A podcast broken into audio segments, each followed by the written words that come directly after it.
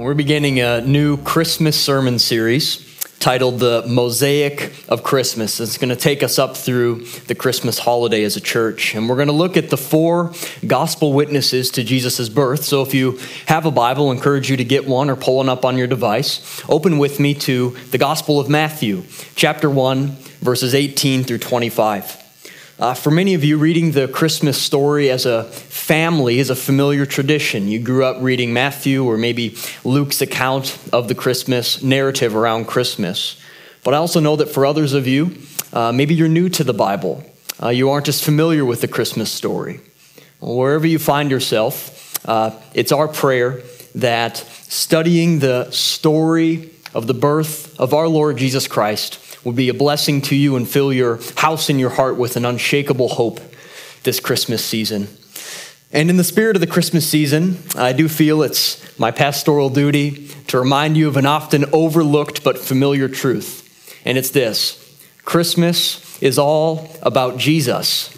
Christmas is all about Jesus. Now, don't get me wrong, my family loves the cultural aspect of Christmas. In fact, ask my wife, she decorated our home for Christmas the first week of November this year. Figured we need a little bit of Christmas cheer given everything that's gone on. But that's okay. Uh, it's good to enjoy the cultural aspects of Christmas, generosity and kindness and family. These are all good things, but let me remind you, it's not the main thing. Christmas is all about Jesus.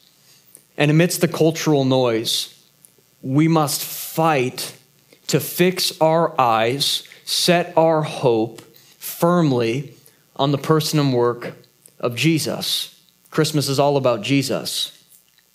And how do we do that? Well, we've been given four biographies of Jesus in the Bible, and these are called the Gospels.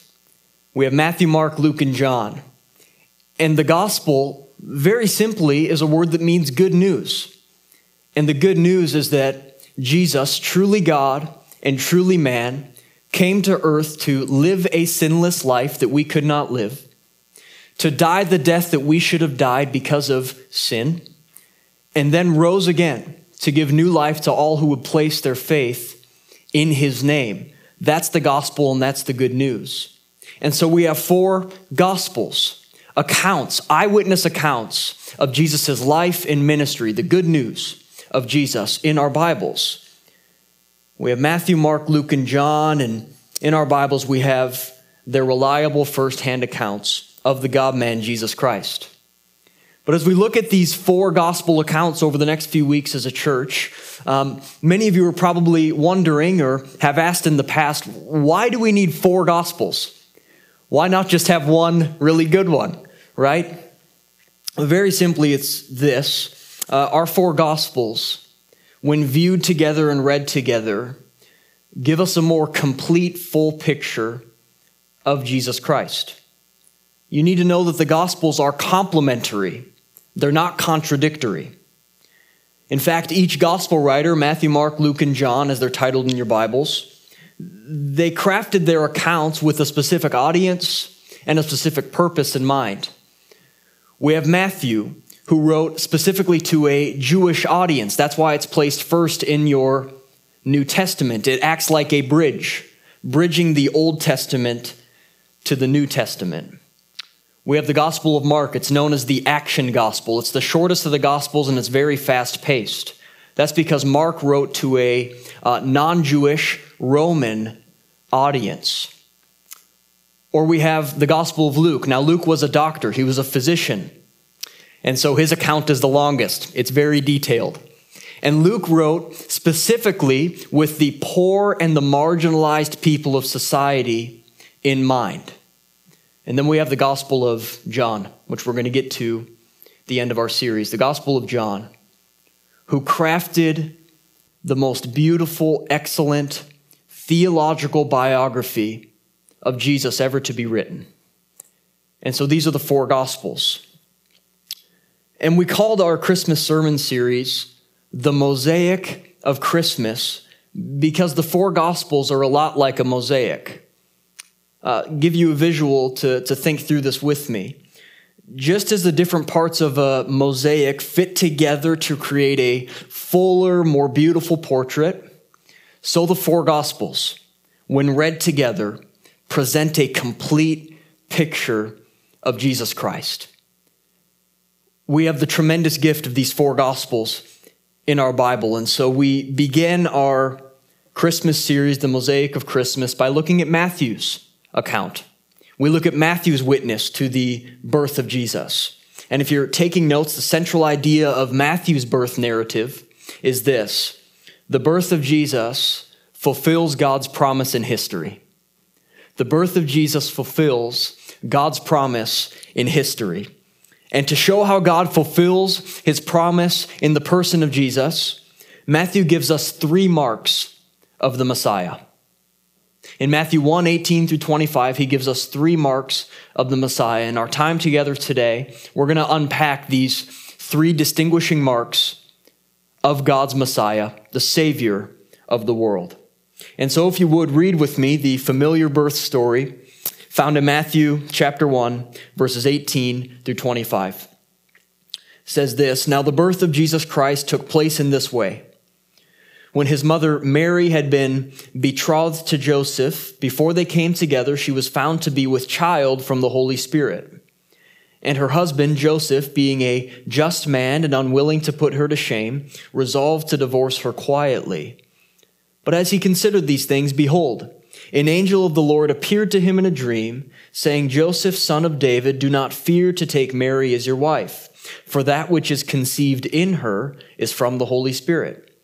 She will bear a son, and you shall call his name Jesus, for he will save his people from their sins. All this took place to fulfill what the Lord had spoken by the prophet. Behold, the virgin shall conceive and bear a son, and they shall call his name Emmanuel, which means God with us. When Joseph woke from his sleep, he did as the angel of the Lord commanded him.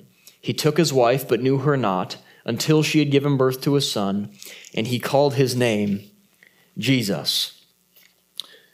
So in Matthew, we see three marks of the Messiah.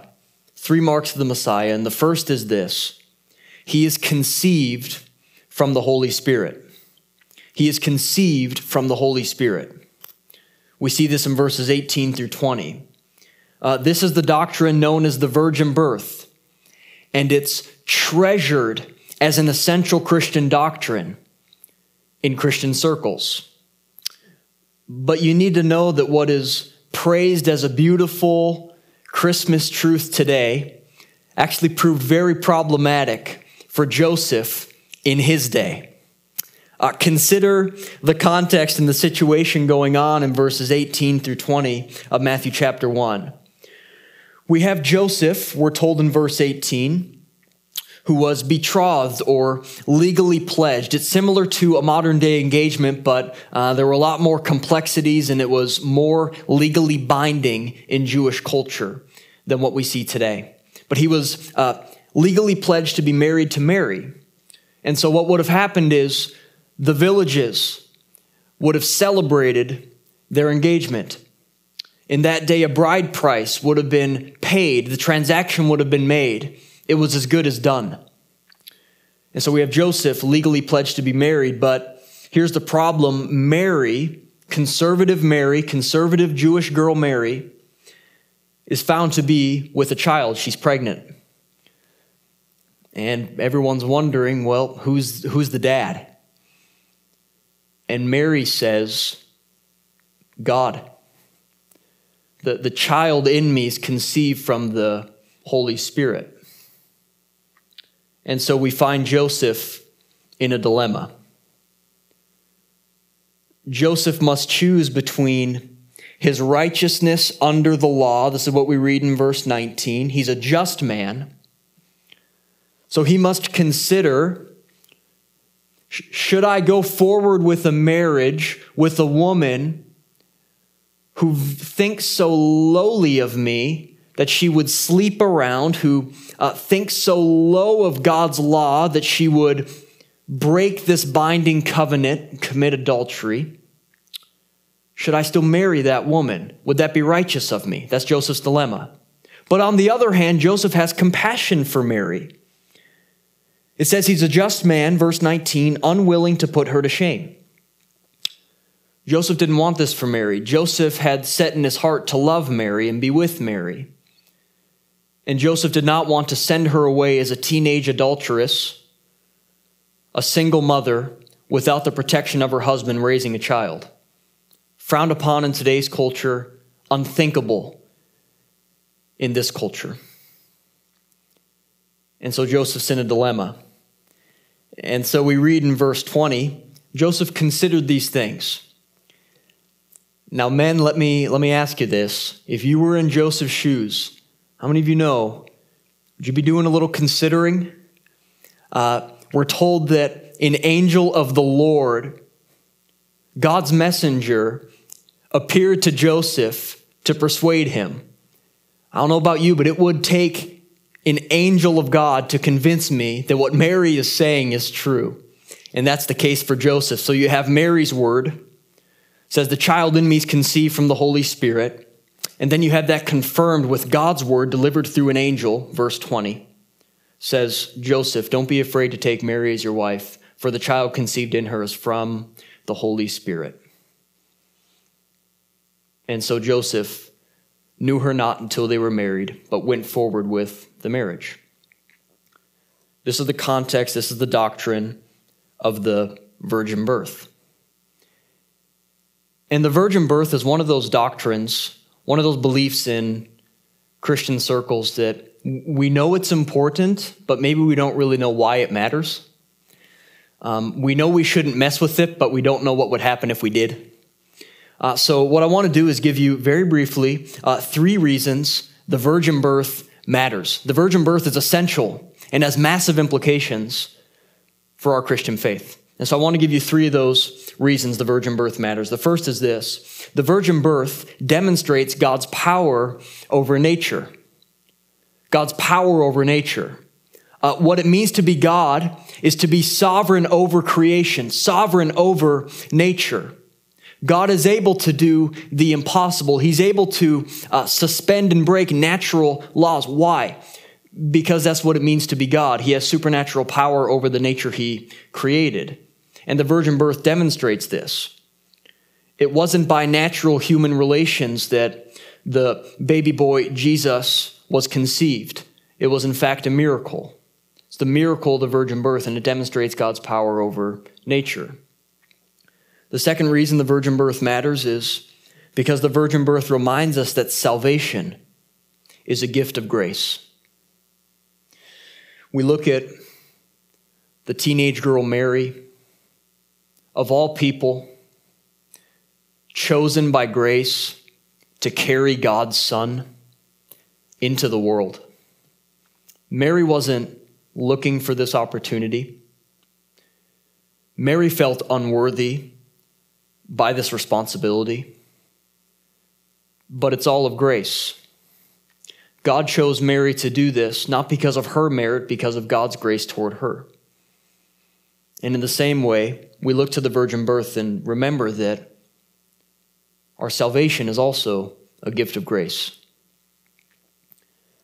And thirdly, and perhaps the most important, third reason the virgin birth matters is because the virgin birth is necessary to accomplish salvation. The virgin birth is necessary to save us from our sins. Here's what I mean by that. The virgin birth conceived from the spirit, spirit carried by Mary means that Jesus was not born of man. Jesus was conceived from the Spirit and ultimately born of God.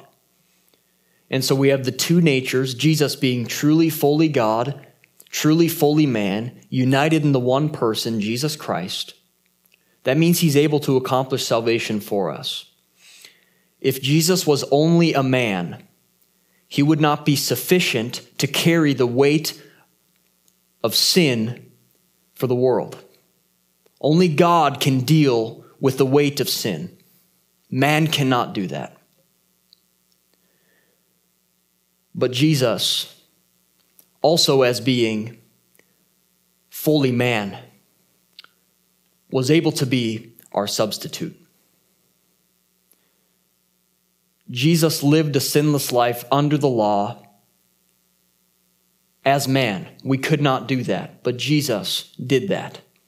So, Jesus, being fully God, he's sufficient to deal with sin. And Jesus, being fully man, is able to act as our substitute in our place. And so the virgin birth is significant to our Christian faith. The first mark of the Messiah, Jesus is conceived from the Holy Spirit. The second mark, we have three of them. The second mark is this He is named Jesus. He is named Jesus. Verse 21 The angel says to Joseph, Mary will bear a son, and you shall call his name Jesus, for because he will save his people from their sins. He would be a savior for God's people. Jesus is the Greek word of an Old Testament Hebrew word, Joshua. It literally means Yahweh, God, is salvation. And so Jesus' name means salvation. You know, I've, I've been asked, and maybe you've wondered this why does the church talk so much about salvation? It's because the name of the guy we worship literally means salvation. Uh, we, we talk about salvation because Jesus is our salvation. It's who he is and it's what he does. And in verse 21, we're told that Jesus will save his people from their sins. This is immensely good news. For the Jews in Jesus' day, this would have been unimaginably great news. And here's why. The Jewish people of Jesus' day understood what many in our day do not, and that is they understood the weight of sin. The Jews of Jesus' day had graphic reminders of sin and its devastating effects all around them. Consider this with me. They had the Old Testament sacrificial system. Um, gallons of blood, day after day.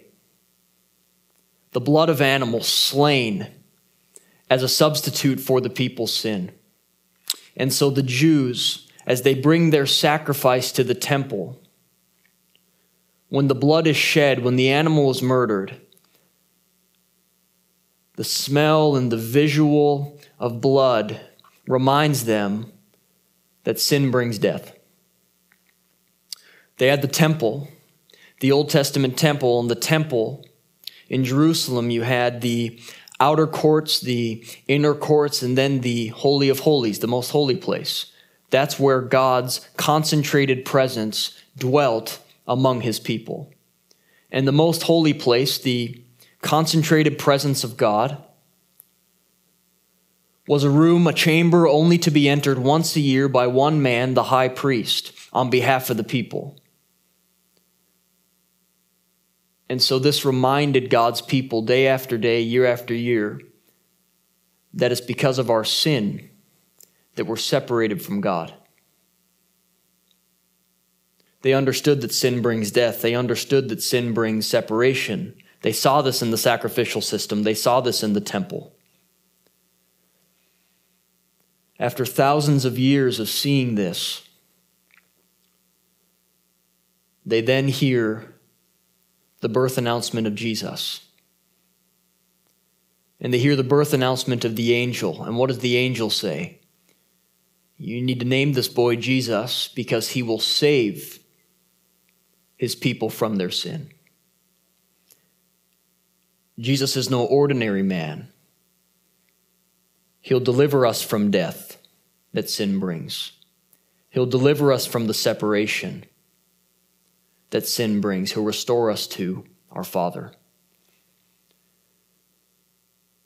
The second mark of the Messiah is that he's named Jesus. He is a Savior for God's people. And the third mark of the Messiah, I love this, verses 22 through 23. We see that he is our Emmanuel. He is our Emmanuel. In verse 22, Matthew says, All of this took place to fulfill what the Lord had spoken by the prophet. And he has in mind the prophet Isaiah. Massive book in your Old Testaments. The prophet Isaiah, he quotes directly from Isaiah chapter 7, verse 14, where 700 years before the birth of Jesus, Isaiah writes, Behold, the virgin shall conceive and bear a son, and they shall call his name Emmanuel, which literally in the Hebrew means God with us. And Matthew chooses to quote Isaiah 7:14 because Isaiah 7:14 was a very important scripture to the Jews of Jesus' day. Isaiah 7, like I said, written some 700 years before the events of the birth of Jesus, was written for God's people who were in the midst of a civil war. You had the northern kingdom, Israel, and the southern kingdom, Judah, that split because of King Rehoboam, the king after King Solomon. And they're in a civil war. So we have King Ahaz of Judah worrying that the northern kingdom, 10 of the tribes of God's people, worry that they're going to come and ransack the southern kingdom of Judah. And so Isaiah 7 in context, is a story of King Ahaz asking God, Where are you? Your people are slaughtering one another. Your people, who are meant to be a united kingdom to uh, demonstrate the goodness of God to the world, they're, they're more divided than ever. And so he asks, God, where are you? And God, through the prophet Isaiah, says, King Ahaz, the virgin will conceive and bear a son, and I will be with you, because you'll call that son Emmanuel. And so you probably don't have a problem seeing how this text, Isaiah 7, verse 14, became a sure hope for God's people a Savior was coming. God's word will be fulfilled. Every generation anticipated the Emmanuel. They looked for the Son. Generation after generation, year after year, for 700 years, they looked intently for the fulfillment of this promise. And in Matthew chapter 1, what Matthew is saying Jesus fulfills God's promise in history. Jesus is our Emmanuel. Jesus is God with us. We see in the birth of Christ the fulfillment of this promise. God is with us in Jesus Christ. And what greater blessing can there be for God Himself to be with His people? I can't think of a better name to call our Lord Jesus Christ, Emmanuel. He is God with us. By way of conclusion, I want to share with you a story that I think so powerfully drives this point home that Jesus, in fact, is God with us. Some years ago, the as the story goes, there was a Christian pastor and theologian who was invited to speak at a secular university on the distinctiveness of Christianity. And as he spoke about the distinctiveness of Christianity, he then opened the floor for questions. And a Muslim man came up and asked him, Sir, you presented Jesus well, but I cannot conceive the Muslim religion cannot conceive of a God who would willingly be with his sinful creation and suffer.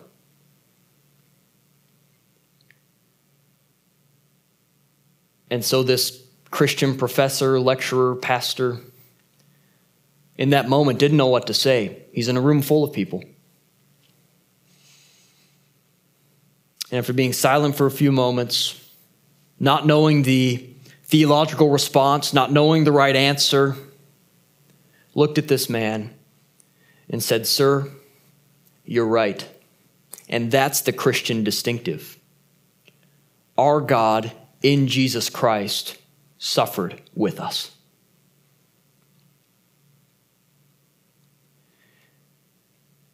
Jesus is our Emmanuel. He is God with us. Jesus bore the full marks and nature of our humanity by becoming a man and living a sinless life, though surrounded by temptation to sin. Who, as the sinless one, died a substitutionary death. That should have been us on the cross, but he's God with us.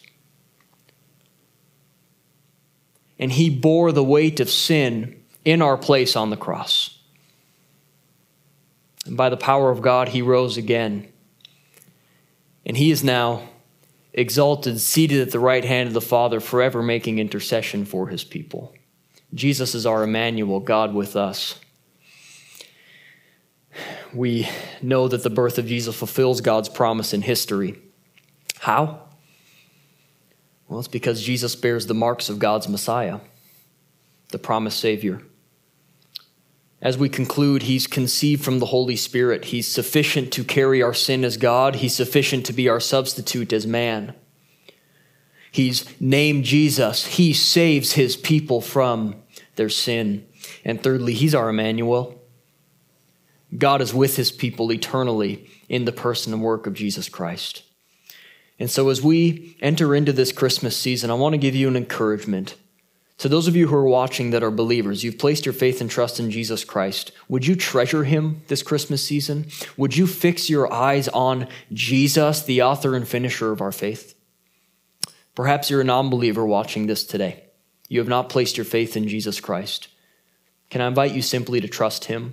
Jesus alone fulfills God's promise in history. Jesus alone reconciles us to our Father. Jesus alone lifts our shame and guilt, cleanses us from our sin, and forgives us all unrighteousness. Would you pray with me? Father, thank you for this familiar story of the birth of Jesus Christ. God, we treasure you because you, in fact, sent Jesus. You didn't look at our suffering from afar, but you did something about it by becoming a man in Jesus Christ. We treasure your son Jesus.